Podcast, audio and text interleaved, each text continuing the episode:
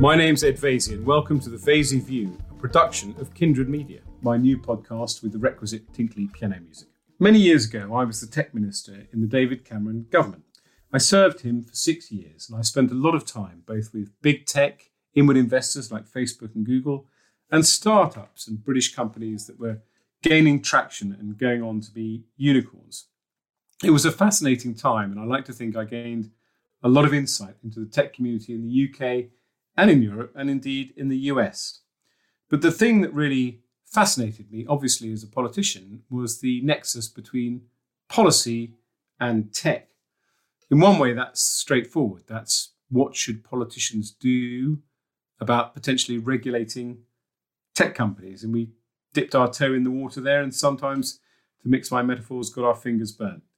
But also, now technology is disrupting everything. It's disrupting every aspect of business, but it's also disrupting every aspect of our way of life. And therefore, it's disrupting and changing policy. It's throwing up big questions. It brings about these changes. What is going to happen to education? What's going to happen to transport? What's going to happen to government services? What's going to happen to health? What are we going to do about regulations? What's going to change in the workplace and employment regulation? How is it going to affect economic policy? Almost anything you think about now as a politician has a tech aspect to it. And I want to explore over the next weeks and months, uh, talking to people who may not be household names but will know a lot about the subject, uh, the implications of new technology and how it's changing uh, our policy environment and how the politicians need to respond. My first guest is Benedict Evans, who was an analyst with Andreessen Horowitz and has recently returned from San Francisco to live in London. During the podcast, I describe him as a cross between Mary Meeker, the famous internet uh, guru and analyst, and a TED conference. He's a clear thinker who thinks about the big issues uh, and the small issues. He thinks about whether or not video conference facilities are any good, right through to how on earth you should approach the regulation of Facebook. Uh, he's an iconoclast, an original thinker. He's counterintuitive, and I really hope you enjoy the next 40 minutes or so.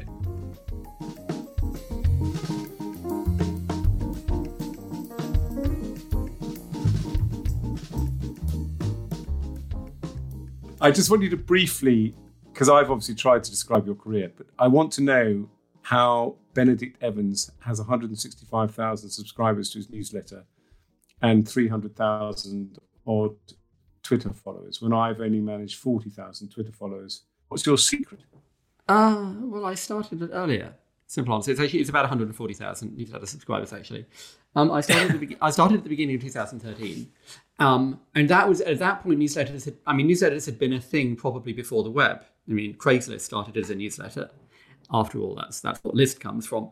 Um, but then there's been a kind of a whole resurgence of newsletters in the last couple of years.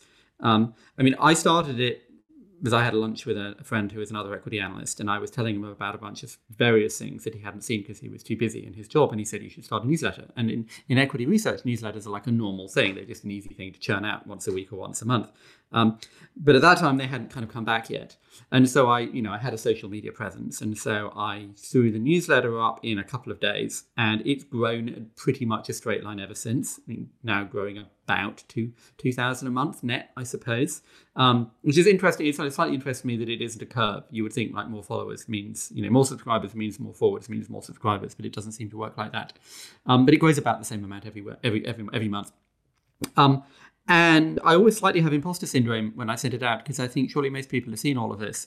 But of course, most people are too busy doing their actual job, A, to have sort of kept track of what was going on in this sector, or B, they're not in this sector. So they kind of want someone from inside this world to have a look at it, inside tech to have a look at it, or they're not, you know, and they're not getting the kind of the opinion that I add on top of it. So I have about a 50% open rate, but only about 20% of people actually click on the links. So most people are really getting it for my summaries of why this is important or interesting. Um, so, so that's sort of that's one answer. I think the other answer is, and to, to the, sort of speaking to the point of why newsletters have exploded, um, blogging sort of got killed by social. Um, blogging went to Instagram and Twitter and Facebook. Yeah. And but then there's a distribution question of like, well, how would you or and a discovery and a reach question of how would I remember what I want to read? How would I go back and find that stuff again? And blogging had RSS, but RSS never really worked. And um, it was never like a consumer thing. Um, email, you sign up and it just kind of comes to you. So it's a different. It's a sort of um, a, a, it's it's a way of subscribing to the site and not having to bookmark it and go to all of those bookmarks. Um, and it's also, as I said, it's a resurgence of blogging, which had kind of gone away and is now coming back. Whatever it is, people seem to like it. People seem to find it useful. I was thinking about describing you as a sort of cross between Mary Meeker and a TED conference, a walking, talking TED conference. But what I like about your Twitter feed in particular is you have these odd fetishes and one is a fetish that I share, which is obsessing about video conferencing. And video conferencing is obviously for people like us, if I can put it in that ghastly way, uh, office workers, has become the thing of the pandemic. What are the things you hate about video conferencing? How can we make it better? Because this is going to be a thing now. Yeah. Um, well, two, two, two things. I mean, one is when a part of my sort of analytic process is I tweet about what I'm thinking about, and I kind of think and think and think and post and post and post, and then I write the long essay on my on my website and publish it, and then I stop thinking about it by and large and go on to something else. so you would sort of see my obsession, what my obsession, what it is, what what is the puzzle I'm trying to work out what I think about. Um, and right now that's video conferencing, but you know, six months ago it was regulation, and to a considerable extent it is now um, you know, before that maybe machine learning or computer vision or something um, discovery. So there's various different things that I'm trying to work out. So that's sort of what you're one of the aspects you're seeing on, on, on in my, my Twitter. Um, I think so. Several observations here. One of them is like video calling was a thing before the internet, and it was staggeringly expensive, and no one had it. And then we all got locked down, and we suddenly kind of realized we had high definition video conferencing equipment on all of our desks without quite realize without knowing without ever, anyone. Well, some people used it, but most people didn't use it. And so this is the thing you've seen with politics or news broadcasts or whatever it is. Everybody has video calling now, without anyone quite realizing that, that, that was the case. And five years ago, it wouldn't have been. So you know, every journalist can interview people by by video call, which you know wasn't the case five years ago. Um, second observation. Um, I think there's a sort of there's this great phrase in technology which is skeuomorphism. And skeuomorphism is when you make the calendar app look like it's made out of leather or when you know it's you kind of excessively replicate the physical object while, while not really paying attention to the yes. actual purpose that you're trying to achieve with this thing. And so i think you know there's this old joke um, you know that meeting could have been a call and that call could have been an email.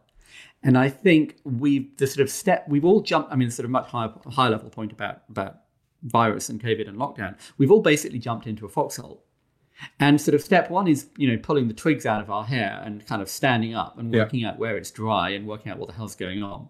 And step two is, okay, we're going to be in here for six months. So, well, how do we get on with stuff? And then maybe step three is, right, well, then can we actually do business from here as opposed to just like getting our email and like connecting our systems? And so part of that has been all the things that were going to be coffees or meetings or team stand ups or whatever it is get turned into Zoom calls, like the cabinet meeting gets turned into a Zoom call it's interesting. I we we did an interview with uh, Charlie Muirhead, the founder of CogX, who were going virtual. Yeah, uh, and uh, th- those are exactly the issues we discussed, the kind of networking and so on. But it's interesting what you say about video conferencing. I remember telling David Cameron in 2010 that he should build a video conference room in Downing Street and parade his green credentials by doing visits to countries virtually on uh, video conferencing. But it is interesting that in this uh, pandemic, you know, we've all had FaceTime. I, I never use FaceTime, and I never before the pandemic uh, bothered to suggest to anyone I was going to go and have a coffee with, well, actually, let's do this as a video call. But one thing I'm intrigued by in terms of um, you thinking deeply about this is why has Zoom broken through, considering we had FaceTime and all the big players like Microsoft, etc., provide these tools. Why has why do we why have we become the Zoom generation? Um, so I think the best analogy I can think of here is Dropbox. And so there's a famous, well, famous in Silicon Valley story that when Drew Houston was was, was mm. setting up Dropbox, he went all around the valley and everybody said, "But there's hundreds of these things," and he said, "Yes, but which one do you use?" And you know, yes, there were hundreds of file syncing apps of various kinds, but none of them were none of them were invisible the way Dropbox became invisible. And I think the same thing for Zoom. I mean, this is sort of a, a much higher level point that one could get into later, which is video itself is a commodity. There was a time 20 years ago when it was really hardcore technology and expensive and difficult. Now video is a technology. I was just on, talking to somebody earlier. There are now something like 60 companies doing some kind of online video stream, video call, video conferencing thing. The video itself is nothing. It's in trivial. I mean, it's you know, it's very hard, but it's trivial. It's a commodity. The question is the wrapper. What do you put around it, and how do you get into it? It's just yeah. a link. Yeah. It works. You don't have to install anything. You don't have to sign in. You don't have to know anything. You just click on the thing, and it just works. Um, I mean, there's a famous story yeah. even Steve Jobs at Apple, like at Apple, like 15 years ago, when they were working on video editing software, they made which became iMovie, and they had this whole presentation of this is all the stuff it'll do, and this is the button, and it'll have this feature and that feature. And Steve Jobs says, "Shut up." Goes to a whiteboard. He draws a box. That, that's the window. He draws a circle. That's the button that says "Make video." That's what it should do. And obviously, it's not actually quite that easy, but it's yeah. You know, that's kind of what Zoom did. And then you go, I mean, a sort of particular thing with, with, with Google Hangouts, like the the website needs you to sign in or maybe it doesn't and it's never quite clear. And the app doesn't let you join without signing in but then maybe the website does. And you can invite people from outside your organization but then they can't join unless they ask. But the only person they can ask is the person who set up the meeting and the person who set up the meeting is the PA and they've gone out for coffee and they weren't going to be on the call. And it's like the video bit is great but it's all of the stuff around the video that's that's the difficult yeah. part. The same thing. I mean, I, you know, you can kind of think about this in different ways. The other kind of aspect of this is like there's an awful lot of companies thinking, well, it's going to it's video, but for doctors. And so then, what do you yeah. build around that that a doctor needs? Or what do you build around yeah. that that the school needs? So you need to be able to mute everyone. You need to be able to yeah. track attention, or you need to be able to see if the app's in the foreground or in the background. And so, what kinds of things do you need around the video? And that, I think, is a long way of answering the question, but I think that's what what, what Zoom have really nailed.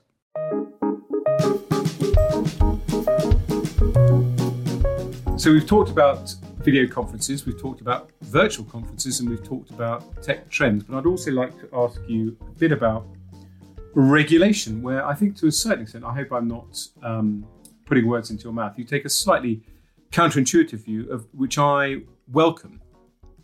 I think that if you would sum up where we are on the regulation debate at the moment, I would call it the looting debate. I thought of that all by myself. I think it's very clever because you've got the Twitter, Facebook free speech debate, which of course is based on Trump's infamous tweet uh, when the looting starts, the shooting starts.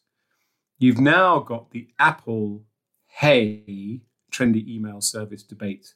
Is Apple looting its customers by taking 30% when you stick yourself on the App Store? And of course, you have got uh, you have got the Amazon debate, which is is Amazon looting its business customers by basically watching what they sell and then putting out its own proprietary, its own brand products. And I'd love to hear your views on all of those. That's quite a big landscape. I have, um, in fact, you can you can you can buy these online. You can buy them from Amazon. You can buy a catalog from Sears Roebuck or Montgomery Ward, which was a big kind of retailers, mass market retailers of the late 19th century. And there's 20 pages at the beginning boasting about their own label products because they sat and looked at what sold and then they made their own label. If you go into Tesco or Sainsbury's or, I mean, never mind John Lewis, but you know, you go into any big retailer, 5, 10, 20, 30% of what they sell is own label. Um, something like 35 to 40% of European groceries is own label. For any of the big US chain retailers, so Target, Macy's, it's 20 to 30%. For Amazon, as a matter of interest, it's about 1% at the moment. And so you know, there's a sort of there's a trope to criticize tech companies, to, to criticize startups, where you say, "You idiots, you, you've just invented X." So you've just invented buses, you just invented public transport, you've just invented credit cards. Well, here critics of Amazon have just discovered retail. Like this is what retail does. They look at they look at what sells, they look at what's selling in their stores, and then they make their own. They compete with their suppliers, and they use. And then the answer is, oh, but Amazon's using placement. Uh, yes, you do understand that re- that brands pay to be in the end caps. They pay for their placement in a supermarket, a retailer. There's nothing new here at all. Yes, they're using data. Yeah, that's what Walmart does. That's what Tesco does. Yes, they've got scale. Well, Walmart, Walmart is actually bigger than Amazon. Amazon has about 7% of US retail. Amazon, uh, Walmart has about 7 or 8% of US retail. Um, Amazon has about a third of US e commerce. Yes, Walmart has about 20% of groceries. But like, this is an absolutely basic part of retail works, how retail works. It's been an absolutely basic part of how retail works for the last hundred years. So if you're going to ban own label products, you're going to completely upend the entire retail industry. Um, and so I'm afraid I have, you know, many of the arguments that people have around technology, I think there are kind of good arguments on both sides.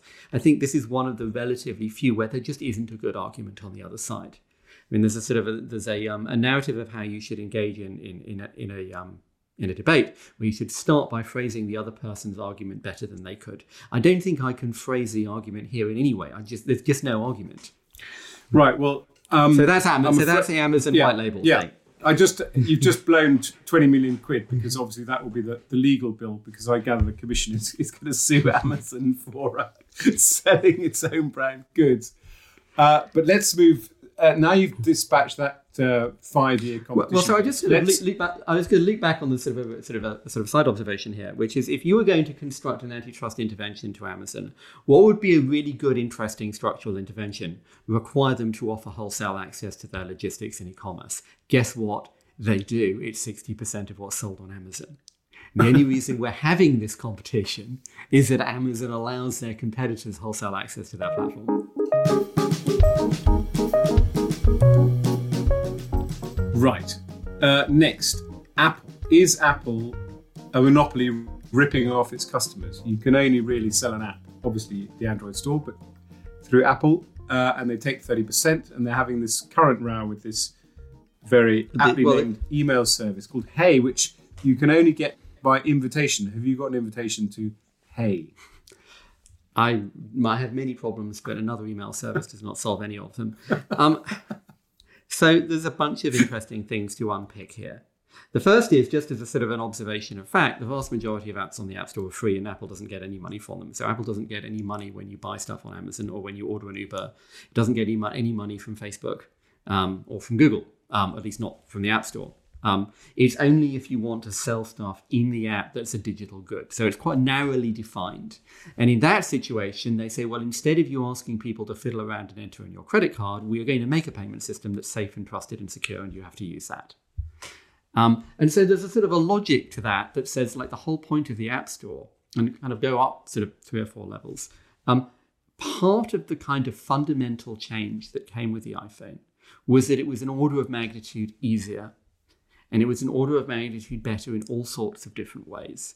Um, and one of the ways that it was easier and better was that you can that apps are safe.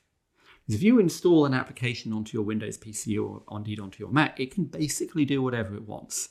And this is why we had this explosion of malware on Windows PCs kind of 10, 15, 20 years ago, because Windows was open. Ironically, all the people who said Microsoft is evil thought it wasn't open enough. It turned out actually it was too open because once an app was on there and it had tricked your way onto your, your PC by telling you it was something else, then it could take control, watch what you were doing, pop up ads, steal all of your data, steal your contacts, email all your friends, etc., etc., etc. And so you, it was a real lottery as to whether this app was, was safe. And you know, a normal consumer should not have to be, make that judgment. They shouldn't have to be looking at an app and deciding whether it's safe. Yeah.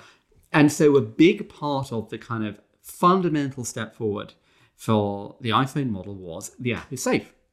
And so you don't have to work out what brand it comes from. You don't have to work with kind of read carefully. Where is this come away? What country they're in? What are they really doing? What, how well have they written the privacy statement? No, it's safe. An app on your iPhone cannot read your contacts unless it asks you and you say yes. Right? It's not they're not allowed to. It's they physically cannot read your contacts. They physically cannot get, get to your um, your photos. They physically cannot track your location. And so that model of a, what's called technically called a sandboxed application model, and part of that is a curated app store where Apple don't let doesn't let stuff in in the first place that tries to do certain things. That I think is absolutely unambiguously good for consumers and hugely beneficial to consumers. Um, on almost any basis whatsoever. And you know that is a hill that I would die on. However, third point, third point, I think was there was a story about um, Michael Foot making a speech where at a certain point, and, and, and thirteenthly, um, that's right. so third, I haven't kept count, but thirdly, um, there is that question of where the payment is, and the problem is that there's a big kind of fuzzy gray area. So there's a bunch of stuff which is kind of what Apple had in mind when they set the thing up, which was yes, you should be using our payment system.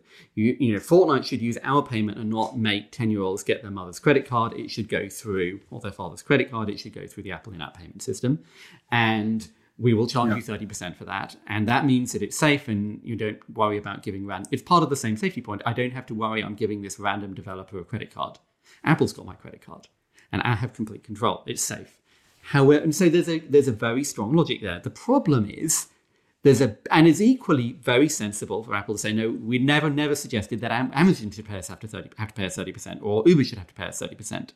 Um, that was always very clearly not in the scope. Now the fuzzy area has always been the bit in the middle where you have marginal cost and not very much margin, and Apple is asking for 30% off a, off a subscription or some service that may be on your iPhone and may also be off your iPhone. So the first place that this came up almost over 10 years ago when Apple first launched the App Store, first was what about newspapers? So newspapers mm. wanted to sell a subscription in the app, and Apple said, "Yeah, pay. You've got to use our in-app payment to pay us thirty percent." And that's more or less where they stuck. Um, except that they then offered us, they flexed a bit and they said, well, if it's a subscription, it can step down to 15%. Now, bear in mind, if you're doing credit card processing, you're paying anything from three to six percent anyway. So, and the FT, um, the FT did that workaround. They did that workaround, which that you know basically everyone who'd worked on that project had to leave the company before they gave up and built an app. Um, there was sort of an FT, there was a sort of an FT politics story there, and they've given up on that whole, whole approach completely. Um, and so this kind of comes around every now and then. So it came up with newspapers and magazines. Then it came up with, um, and the sort of thing was, well, if I've got the account off the App Store, then I can use it on the App Store. But if I can sign up on the App Store, then I have to offer in-app payment, and it is all kind of unsatisfactory. Um, then the place that has been sort of a um, an impasse for the last like five years or something has been Spotify and Kindle because the problem with um, street with music or ebooks is that there's a mar- margin there's marginal cost baked in. So Spotify have to give the record labels X percent of their top line. And that mm. leaves them less than 30% to run their business. So if they give Apple 30%, they have to give more than the money you're paying them they have to give more than than they're getting from than yeah. they're getting to yeah. the record labels. And so like Spotify doesn't have 30% to give up. That's the problem. They have marginal costs on that transaction. So the point is, you know, when when Fortnite sell you a skin, Fortnite doesn't have to pay anybody else for that skin. Yeah.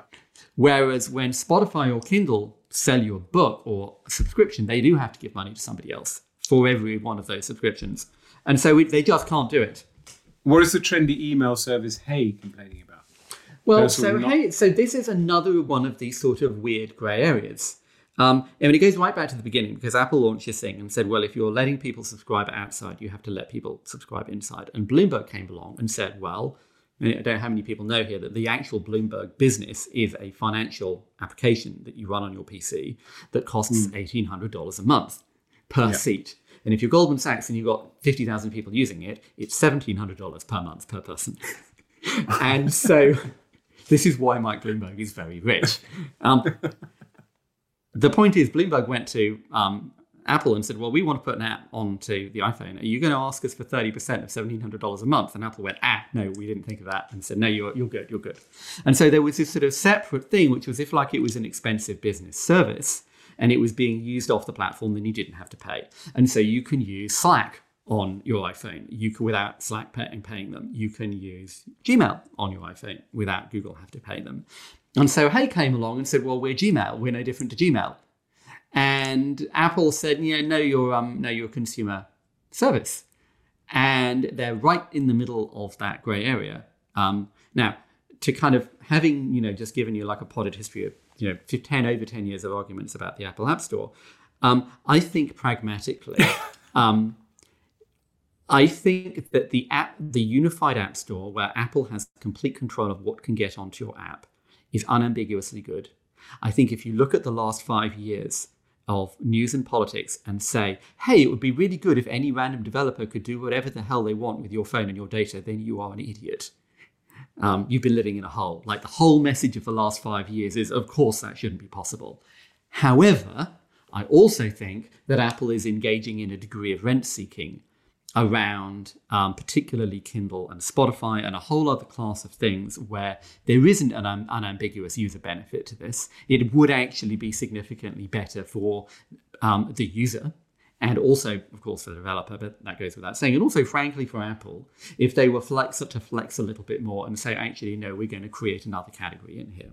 Um, part of the problem for this is and then I'll kind of sort of pause for breath and maybe go on to the third question, yeah. is that there's just a, a hu- there's a huge flow of apps coming through the App Store, and you have to create like, you know, they get looked at for five minutes. And yeah. so part of what you're getting is, you know, somebody who doesn't know very much about it and hasn't thought very deeply about it has got a flowchart on their screen. They look at the app and check the boxes and say, "Ah, no, computer says no." And yeah. Apple has not. App, I think Apple is going to need to flex on this they're going to need to flex on on Spotify and Kindle. They're going to need to flex on a bunch of other stuff. Interesting. Now, um, so those are sort of two. I, I called it regulation because it's about these are two sort of competition angles that are likely to to rear their heads by the European Commission, which recently got turned over on its decision not to let O2 and 3 merge back in the day. So, not quite sure how focused they are on getting competition right. But uh, I can you see you want to go backwards, but we're going forwards, Benedict, because we're going to now look at Twitter's decision to moderate, if you like, President Trump over his when the looting starts, the shooting starts, mm.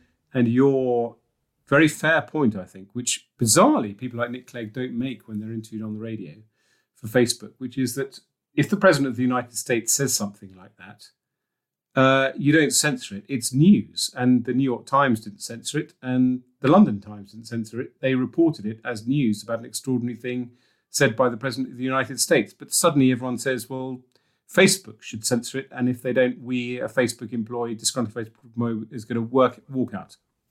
So I'd make kind of, I suppose, a couple of general observations here. Um, one of them is that the tech industry has gone, and this is a very general observation, the tech industry has gone from being exciting and interesting, but actually pretty small, to being mm. systemically important to society in a very short period, like five to 10 years. And yeah. so when Bill Gates was on every magazine cover, Microsoft sold accounting tools to big companies. It was hmm. exciting, mm. But it was not part of most people's lives. Most people didn't have a computer, and if they did, they certainly weren't using it five hours a day, 10 hours a day. Like the yeah. killer stat here, I think, is that in 2017, 80% of new relationships in the USA started online. Like online dating was, so 40%. Online dating was 40% of new relationships in the USA in 2017. Yeah. 2018, 2008, last year it was probably over 50%. And so this stuff has gone yeah. from being peripheral to being a basic part of society. And that means that there's sort of two part, two, two consequences of that. One of them is um, we connected everyone, so that meant we connected all the bad people, all of our bad instincts, all of society's problems mm. now get expressed in software in the same way that yeah. they got expressed in media, say in the past. Um, the other is um, that this has happened so quickly that we don't really understand it. And so we're in it, we, particularly last year, I think we were very clearly in a kind of a moral panic. Um, and the sort of the character of the panic was sort of it was it, it's rather like kind of looking at cars and saying well you've got to make cars that don't crash and where the gasoline doesn't burn and the mm. engineers say well we can't and then the response is well you're going to have to it's democracy yeah like, well, yes, but we can't invent new physics. And yeah. that's been some of the conversation around from technology that, um, you know, kind of extend the car metaphor here. You know, all of society's problems now get expressed in software. And so we will regulate it because we regulate things that are systemically important and that create problems. Yeah. We regulate yeah. food. We regulate aircraft. We regulate yeah. the oil industry. We regulate cars. But if you talk yeah. about regulating cars, well, we can go to GM and say you have to make the cars safer and reduce emissions. But you can't tell them to make the cars perfectly safe. You can't, yeah. and you also can't tell them to solve parking. Parking is not yeah. actually a mechanical engineering problem. That's for town councils. You can't yeah. tell them to do a congestion charge. You can't say, "Hey, bank robbers are using cars. What are you going to do about that?" And they say, "Yeah, well, that's we agree that's a problem, but that's not really a, a mechanical engineering problem." And I think that's you know, and the kind of the, the, the takeaway from the, the, sort of metaphor is like there's not a problem with tech there's two or three dozen different issues. some of which are engineering questions, many of which are not, many of which are national or local or international. They're things where different countries have different attitudes, and yet you have a plat- one company in California that's being told to do X in France and not X in Germany. You have a lot of complexity to this, which doesn't lend itself well to a book title or to moral panic. Um, it is, I mean, as you'll know from your kind of your former life, that kind of is how policy works. Like there are very few problems where the an- there's like a simple answer and you can just do that and you've solved it. This is what, of course, Donald Trump doesn't want to understand. There isn't an answer. Yeah. You just have to pick which things you want to do and which trade-offs you want. And so we're kind of having to wrestle through all of that complexity in like three years or five years and not the 75 years it took to decide that seatbelts should be compulsory. So that's sort of the general problem. The specific problem is um, content moderation. Um, there's stuff that we all agree is illegal and should be illegal, and everyone agrees on this, like child exploitation. It's yeah. not actually possible to find all child exploitation, but you can try hard and you can create a law yeah. that says you have to try. And it's yeah. actually relatively easy to agree on what child exploitation is as well, which, you know, again, back to my point of, about Apple, like you've given somebody, you know, who's not paid very much they've got to look at 50 in the next hour, give them a flowchart. Well, child exploitation, you know, is relatively, you know, the, the, the problems around that are relatively easily defined. Um, should you yeah. be allowed to say that? Well, you know, to Nick Clegg's point, you know, if, if, you know, what does Nick Clegg feel about looking at something that a leading politician in, in Malaysia or Mauritania or Indonesia has said? Should Nick Clegg be deciding if that's a permissible part of political discourse? Yeah. I mean, there's this sort of classic framing that you know about Facebook, which is Facebook has too much power, and also it should take away, it should silence people I don't like. Do you? I mean, I think do, do you actually want product managers in Menlo Park deciding the character yes. of political speech in the USA? No, Be- but but that is because they don't they don't want to. yeah, therein lies the answer, which is uh, not an answer per se, but you know, I think the debate has moved on in the sense that, you know, when I was involved five or six years ago, if you even debated these issues, you were accused of not understanding tech and being a censor. Um, and now I think the debate has moved on to Facebook saying, we don't want to do this, government should do this. And your point, which I agree with, is obviously that government can do this, but it can only do you know, in the real world, you can only achieve so much. You have to be realistic about what is genuinely the responsibility, potentially the responsibility for Facebook, and given it's if, if it's that if that is its responsibility, what it can do about it. Yeah, so I think there's. I mean, I, I, I'm, I'm kind of glad you, you raised that point about the shift in the narrative dialogue because I think there's there's sort of two quite different. There were two quite different reasons why Silicon Valley would say no. And the first yeah. is it's not physically possible. Yeah. The second is we don't think we should be doing that. Exactly. I th- or that we don't think that should be happening at all. Yeah. And the shift, you know, the shift in the last there's been two changes in the last 5 years. One of them has been a shift in the understanding of the character of the problem, which is to my point, this stuff went from being a cool messaging app to being systemically important to society. And so one understanding of how real and what the kind of real nature of the problem has changed in the valley and outside. Um, so there was a, yeah. there is now an absolute agreement. Yes, you have to do stuff. The second yeah. change has been that machine learning makes it fundamentally different to say you have to catch everybody who is doing X. Because now you actually can, at least in principle, look at every single post. I mean, Facebook has, I think the last number was they have 100 billion items of content posted a day. So think the global SMS. I mean, the global SMS system, I think, peaked at something like 25 billion messages a day. And nobody went to Vodafone or France Telecom and said, you've got to scan every SMS in case criminals are talking about stuff. Exactly. You know, nobody says to Vodafone or British Telecom or AT&T, people should not be allowed to say that vaccines don't work in text messages. And yet so, somehow, and yet somehow, and, because, and in a sense, it wasn't physically possible. Now it kind of is physically possible. But that kind of gets me to this other layer of complexity, which is well, when you say take it down, what do you mean? Do you mean front page of YouTube? Yes, we can kind of agree on that. What if I say that in a WhatsApp message to one person? Why? Yeah. What if I say it in a WhatsApp group with 10 members, 50 members, 100 members, a Facebook group with 5 members, 5,000 members? What does takedown mean exactly? And So it's back to my complexity point. You know, it's easy for Sacha Baron Cohen to say, Mike, you know, Mark Zuckerberg is a fascist and he likes yeah. Nazis, but like, come on, you guys, you're both Jewish. So can you? But but you also neither of you yes. are 17. You're not you're not 17 anymore. Like this shit yes. is hard. Um, yes. I mean, to the the to the, the Facebook. I mean, the, the sort of two. Do you think? do you think people should still advertise on Facebook? This is the latest attack. Grow up. so I think there's two challenge. There's sort of two kind of interesting challenge. There's, there's, a bunch of interesting challenges here. One of them is to, to my point. What exactly do you mean by takedown? Mm. Um, and so there, here you get to well, should you amplify it or not? Which I think is, yeah. is slightly questionable. The other side of this, well, is so you ban advertising. All right. So let's just kind of walk through some scenarios. Um, Trump says something, the New York Times reports it in the headline. So should that be blocked from Facebook? Exactly. Should, should Facebook block the New York Times story? Ah, exactly. okay, we didn't mean that. Second problem, as I said, I say it on my homepage. What if I say it in a text message? Which do you block? Do you block all of it? Really? What exactly does that mean? Um, third question is um, this idea that you can say it if you post it, but you can't say it if you advertise. Fine. So I've got I'm a viciously unpleasant populist politician with 20 million followers. I can say something and my 24 million followers can see it and they can repost it. Yeah. I am Green. I am a new politician. I'm a, a competing candidate. I'm running for office in Venezuela. I don't have 20 million followers. Can I buy advertising so that people can hear about me? Ah, uh, no, no political advertising allowed. So when you ban political advertising, what you're actually saying is um, whoever can get the most organic reach, which means either incumbents or the most inflammatory people, they can say whatever they want, but nobody's allowed to say anything if they're paying for it, which makes no sense at all. You know, to ban political advertising is simply to privilege populists and incumbents. Well, exactly. I mean, I think um, what I love about that we've covered an enormous amount of ground over quite a long period of time.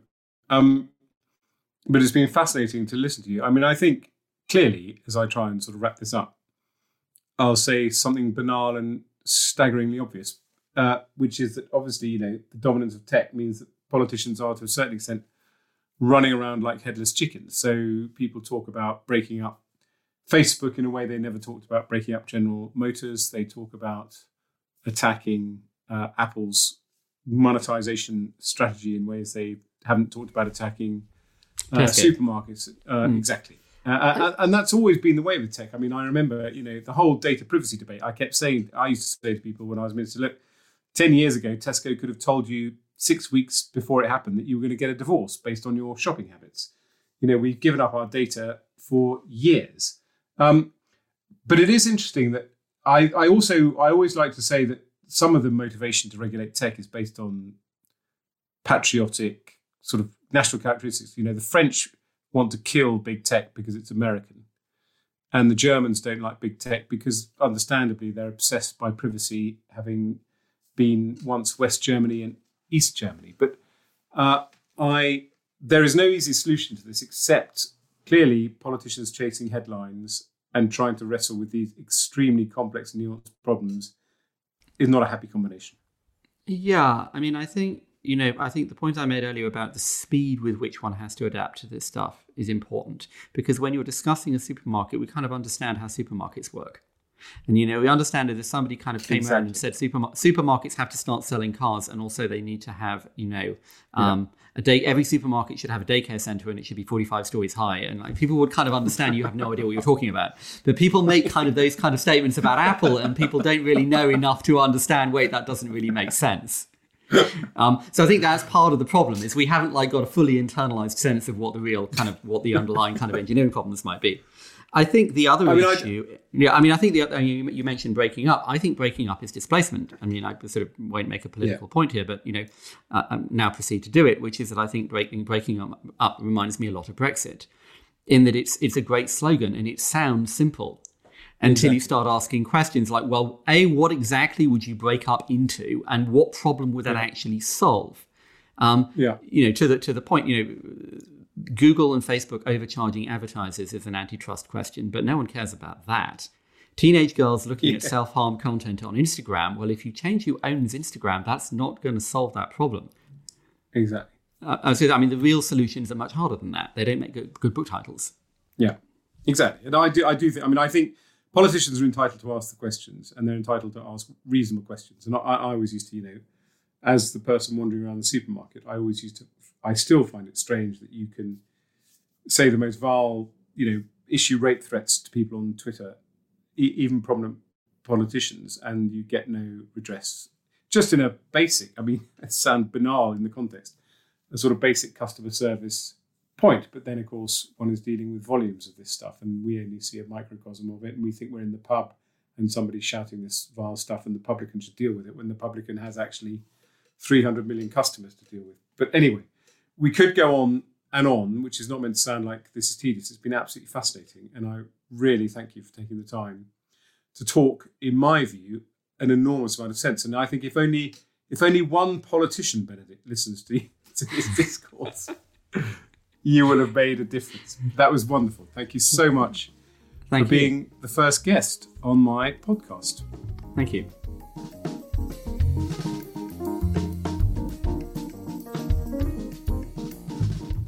Thanks for listening to this episode of The Vaizey View, a production of Kindred Media.